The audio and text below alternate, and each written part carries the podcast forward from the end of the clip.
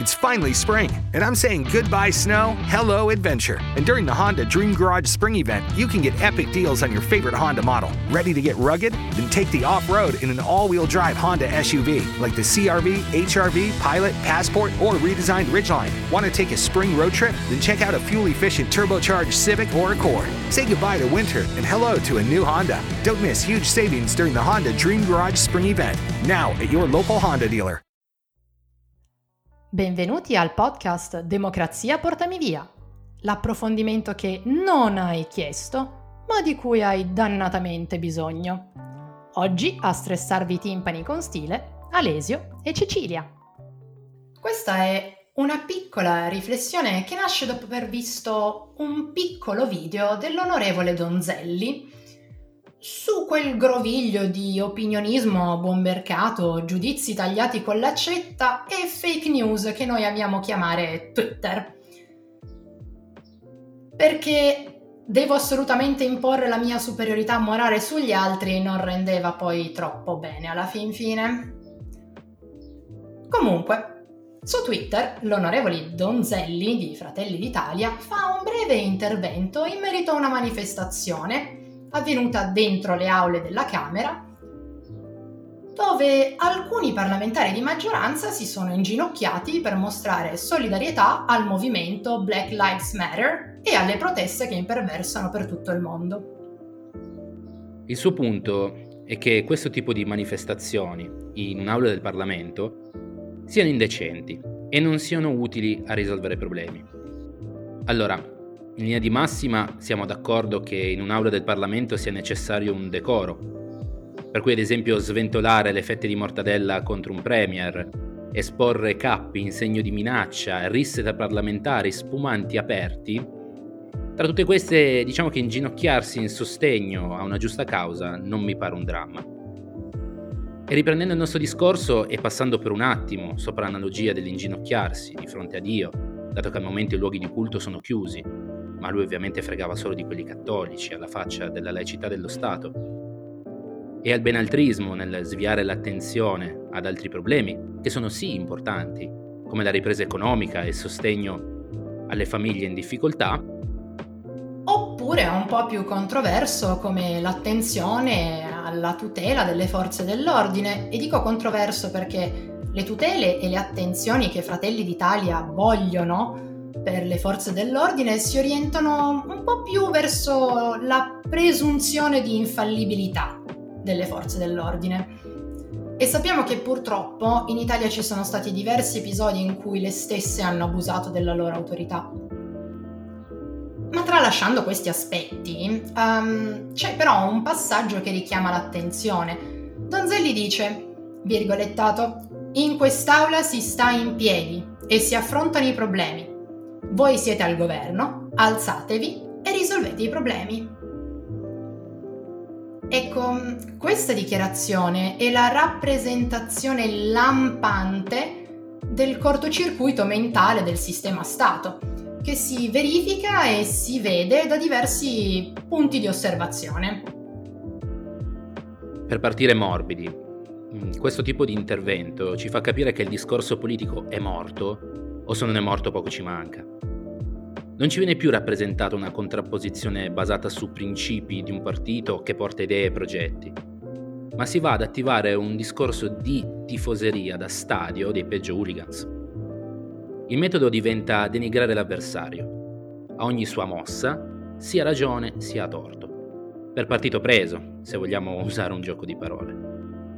E diventa deleterio perché porta l'elettore ad attaccarsi in modo morboso alla bandiera del partito e non mollarla, fino a difenderlo anche quando è palesemente indifendibile, invece che a scegliere i propri rappresentanti secondo gli ideali che rappresentano per creare un paese secondo la sua visione del mondo ed è un discorso trasversale questo, non riguarda solo un partito.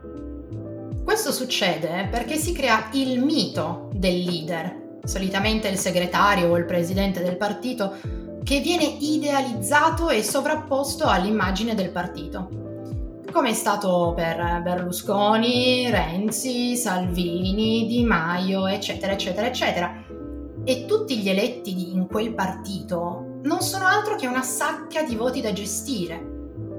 O dei megafoni del leader, eh, perché in fondo anche loro vogliono avere i loro 15 minuti di celebrità.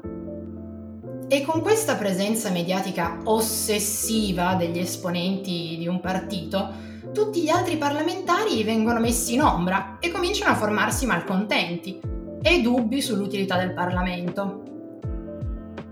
È così che nascono le proposte contentino che ad esempio permetterebbero un taglio dei parlamentari quando servirebbero invece una coscienza politica più radicata e ad una più sana comunicazione. E perché no? Anche una rivisitazione dell'assetto costituzionale, ma in un quadro completo, non a pezzi, perché così si rischia di minare equilibri delicati ed importanti. Si va inoltre a delegittimare il Parlamento, che è l'organo vitale, il cuore pulsante della nostra Repubblica. Perché barricarsi nella comodità dell'opposizione, criticando e basta, sì, generasi consenso e sì, si acchiappano voti, ma va a nutrire un'aberrazione che è quella di cedere sempre più, un pezzo alla volta, il potere legislativo al governo e lasciando al Parlamento un ruolo di controllore storpio a causa del meccanismo della fiducia. Nel caso non sappiate cosa sia quella che si dice la fiducia, è il nulla osta che il Parlamento dà al governo per permettergli di operare. E tantissime volte si sente che il governo abbia messo la fiducia sul provvedimento. Non è nient'altro che un ricatto, perché se quel provvedimento non fosse approvato dal Parlamento, automaticamente vuol dire crisi di governo e spesso vuol dire andare a votare di nuovo. E da questo nasce quella convinzione sbagliatissima che il primo ministro venga eletto dal popolo. Tantissime volte abbiamo sentito la frase l'ennesimo governo non eletto dal popolo, perché la consuetudine vuole che il segretario del partito vincitore diventi anche primo ministro, che in sé per sé non è sbagliata a prescindere, ma bisogna esserne consapevoli, soprattutto quando, come in questo periodo, il primo ministro non è segretario di un partito proprio perché quando votiamo, votiamo il Parlamento, non il governo. Questo passaggio ci deve far riflettere sulla centralità del Parlamento, perché ha una vastità di poteri e funzioni, giusto per citarvene alcuni. 1. Elegge il Presidente della Repubblica. 2. Indica il Primo Ministro al Presidente della Repubblica. 3. Può mettere in stato di accusa il Presidente della Repubblica. 4. Il Presidente del Senato può svolgere le funzioni del Presidente della Repubblica quando questo non ne è in grado. E 5. Detiene il potere legislativo. Che è poi il punto fondamentale. I decreti legge e i decreti legislativi, nonostante siano all'ordine del giorno, sono per loro natura residuali, perché altrimenti si andrebbe a minare la tripartizione del potere, andando praticamente a dare in mano al governo sia il potere esecutivo sia quello legislativo. E sì, lo so cosa state pensando. Il Parlamento sembra non far nulla, sono in troppi, e su questo mi trovate anche d'accordo, ma il bicameralismo perfetto, doppia Camera con gli stessi poteri, nasce in risposta alla dittatura fascista. La nostra Costituzione è antifascista e mette al centro del sistema il Parlamento, pensato come ago della bilancia, proprio per evitare l'insorgere di nuove dittature. Sui banchi del Parlamento ci sono persone elette a rappresentanza del popolo e vi tolgo il dubbio già da adesso proprio, non ci devono essere soltanto politologi, giuristi o superlaureati tra quei banchi, perché si creerebbe un mondo parallelo che non avrebbe nulla di rappresentativo. Certo, questo non deve concedere chi è uno sprovveduto di poter ricoprire un ruolo così alto, ma accettare che al suo interno ci siano persone di diversa esperienza e formazione, che possono lavorare insieme al meglio delegando gli aspetti tecnici al governo, ma prendendosi comunque la responsabilità delle loro scelte politiche. Fare cittadinanza attiva significa concentrare più attenzione sul Parlamento, fargli pelo e contropelo, perché tutto gravita attorno a quella sua struttura.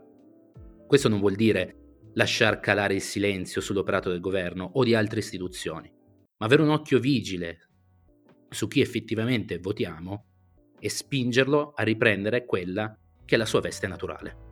Grazie per essere stati con noi, non dimenticate di seguirci su Instagram. Al prossimo episodio.